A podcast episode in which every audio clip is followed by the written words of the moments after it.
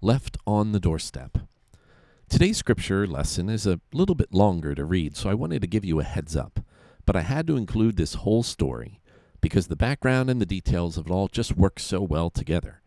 This is a story that when I read it out loud in a Bible study, I can't stop laughing. Let's see if you can find the humor in it too. Acts chapter 12, verses 1 through 16. It was about this time that King Herod arrested some who belonged to the church, intending to persecute them. He had James, the brother of John, put to death with the sword.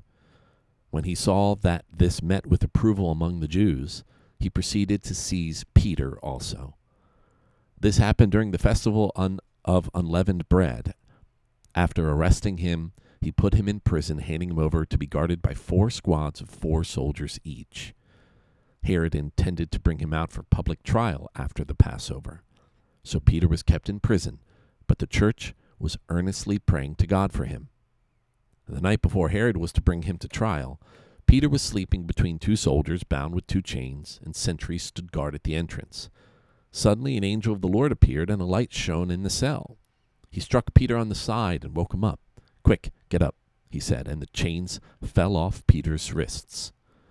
Then the angel said to him, "Put your clothes on and your sandals." And Peter did so. "Wrap your cloak around you and follow me," the angel told him. Peter followed him out of prison, but had no idea what the angel was doing or what was really happening. He thought he was seeing a vision. They passed the 1st and 2nd guards and came to the iron gate leading to the city. It opened for them by itself, and they went through it. When they had walked the length of the street, suddenly the angel left him.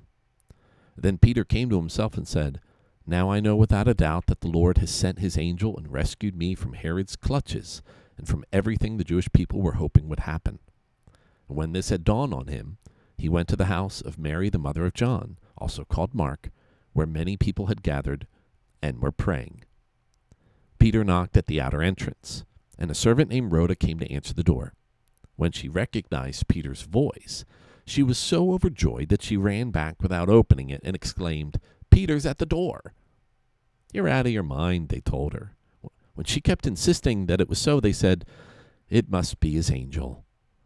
But Peter kept on knocking, and when they opened the door and saw him, they were astonished.